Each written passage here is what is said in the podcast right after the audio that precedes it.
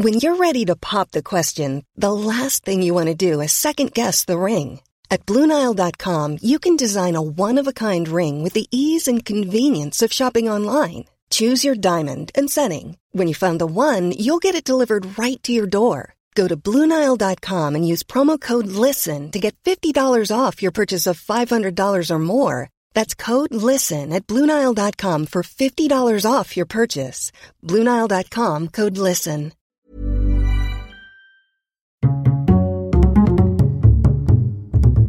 Culture G. Cultivez votre curiosité.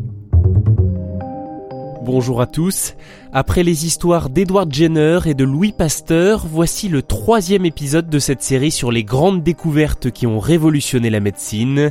Écoutez le récit d'Alexander Fleming, l'homme qui a découvert le premier antibiotique.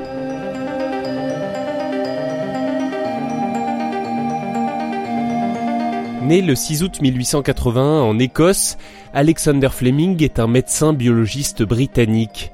Pendant la Première Guerre mondiale, il sert dans le corps des médecins militaires. Il est présent dans les hôpitaux de campagne du front occidental en France. Son ennemi à lui, c'est la gangrène. Elle emporte jusqu'à la moitié des blessés qu'il essaye tant bien que mal de soigner. Alexander Fleming comprend que l'usage excessif d'antiseptiques leur fait plus de mal que de bien. Ces substances attaquent aussi les défenses immunitaires des patients même si les antiseptiques sont indispensables, il s'applique à les utiliser avec précaution. À la fin de la guerre, il rentre à Londres, il travaille au St Mary's Hospital dans le quartier de Paddington et dans son laboratoire, il se met à chercher un moyen de combattre les bactéries. Il faut bien avoir en tête qu'à l'époque, des maladies infectieuses emportent chaque année un grand nombre de vies, comme la tuberculose, le typhus, la syphilis ou encore bien sûr la méningite. Oh, je me sens pas très bien. Coup je grelotte, chaud. Je suis pas un peu rouge là? Alexander Fleming commence par s'intéresser aux défenses immunitaires de l'organisme. Comme le corps réussit parfois à battre les maladies, à vaincre les bactéries, il souhaite comprendre comment pour ensuite transformer ces mécanismes en médicaments. Pour cela, il étudie notamment son propre mucus nasal et Fleming y trouve une enzyme qui lutte contre les infections bactériennes. Il la baptise lysozyme. Le médecin pense avoir fait une grande découverte. Malheureusement, le lysozyme n'est pas efficace contre les bactéries plus pathogènes. Ainsi, les articles qu'écrit Alexander Fleming sur le sujet passent relativement inaperçus. En septembre 1929, alors qu'il est de retour de vacances, Alexander Fleming retrouve dans son laboratoire une boîte de pétri moisie. Il y entretenait une culture de staphylocoque et il constate que les bactéries ont été éliminées par des colonies cotonneuses. Plutôt que de les nettoyer ou les jeter, le scientifique s'intéresse à ce champignon qui a envahi sa culture, le Penicillium notatum. Il découvre qu'il empêche les staphylocoques de se reproduire, et cela par une substance qu'il sécrète, il l'appelle pénicilline. Petite précision, on ne sait pas de manière certaine d'où provient la moisissure qui a envahi cette plaque de culture. Elle pourrait venir des travaux d'un voisin de paillasse du scientifique, on entend aussi parfois qu'elle serait entrée par une fenêtre du laboratoire, mais cette dernière théorie est souvent jugée peu vraisemblable. À ce moment-là, Alexander Fleming ne le sait pas encore, mais cette moisissure va sauver des millions de personnes. You see, my boy, that's a miracle. Cette découverte est le fruit d'un accident et on ne peut s'empêcher de penser à cette phrase de Louis Pasteur Le hasard ne favorise que les esprits préparés.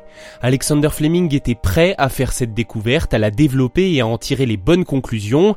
D'ailleurs, la preuve, c'est que Fleming n'a fait que redécouvrir ce qu'un autre homme avait déjà mis en évidence. Trente ans plus tôt, le médecin français Ernest Duchesne avait découvert que certaines moisissures pouvaient neutraliser la prolifération des bactéries. Il avait d'ailleurs écrit une thèse sur le sujet, mais il n'était alors qu'un simple étudiant et ses travaux étaient ensuite tombés dans l'oubli. Revenons à Londres. Alexander Fleming réussit à obtenir une multiplication de la moisissure dans un bouillon de culture et il observe son effet sur d'autres souches bactériennes. La pénicilline est extraordinaire. Elle est stable, agit sur un grand nombre de bactéries, elle empêche la formation de leurs parois, bloquant ainsi leur multiplication. Fleming a identifié le premier antibiotique, mais il a beaucoup de difficultés à cultiver le champignon et encore plus à en extraire la pénicilline. En revanche, il est convaincu de son potentiel et il décide d'en envoyer des échantillons à plusieurs de ses confrères. On sait jamais. La Seconde Guerre mondiale éclate.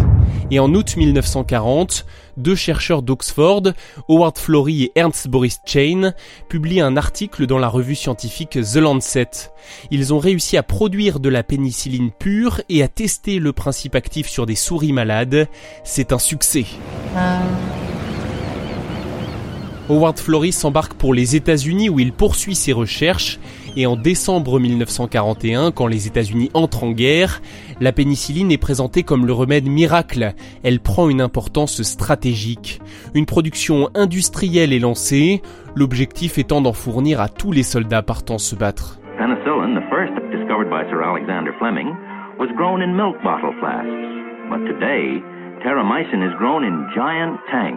To satisfy worldwide demand.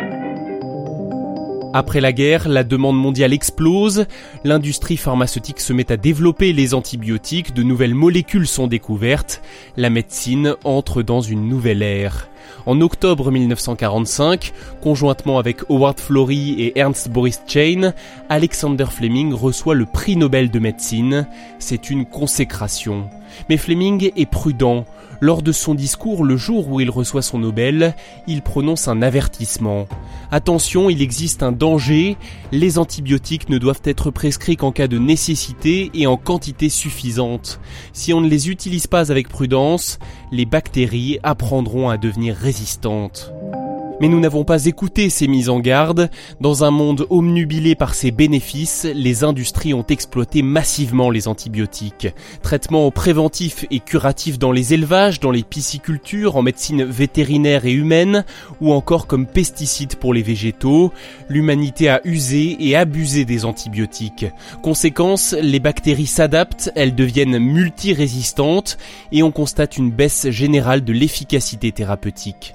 Selon l'Organisation mondiale de la santé, la plupart des antibiotiques ne fonctionneront plus d'ici quelques dizaines d'années et l'antibiorésistance pourrait devenir la première cause de mortalité au monde d'ici 2050. La situation est critique. Non, le recours aux antibiotiques ne doit pas être automatique.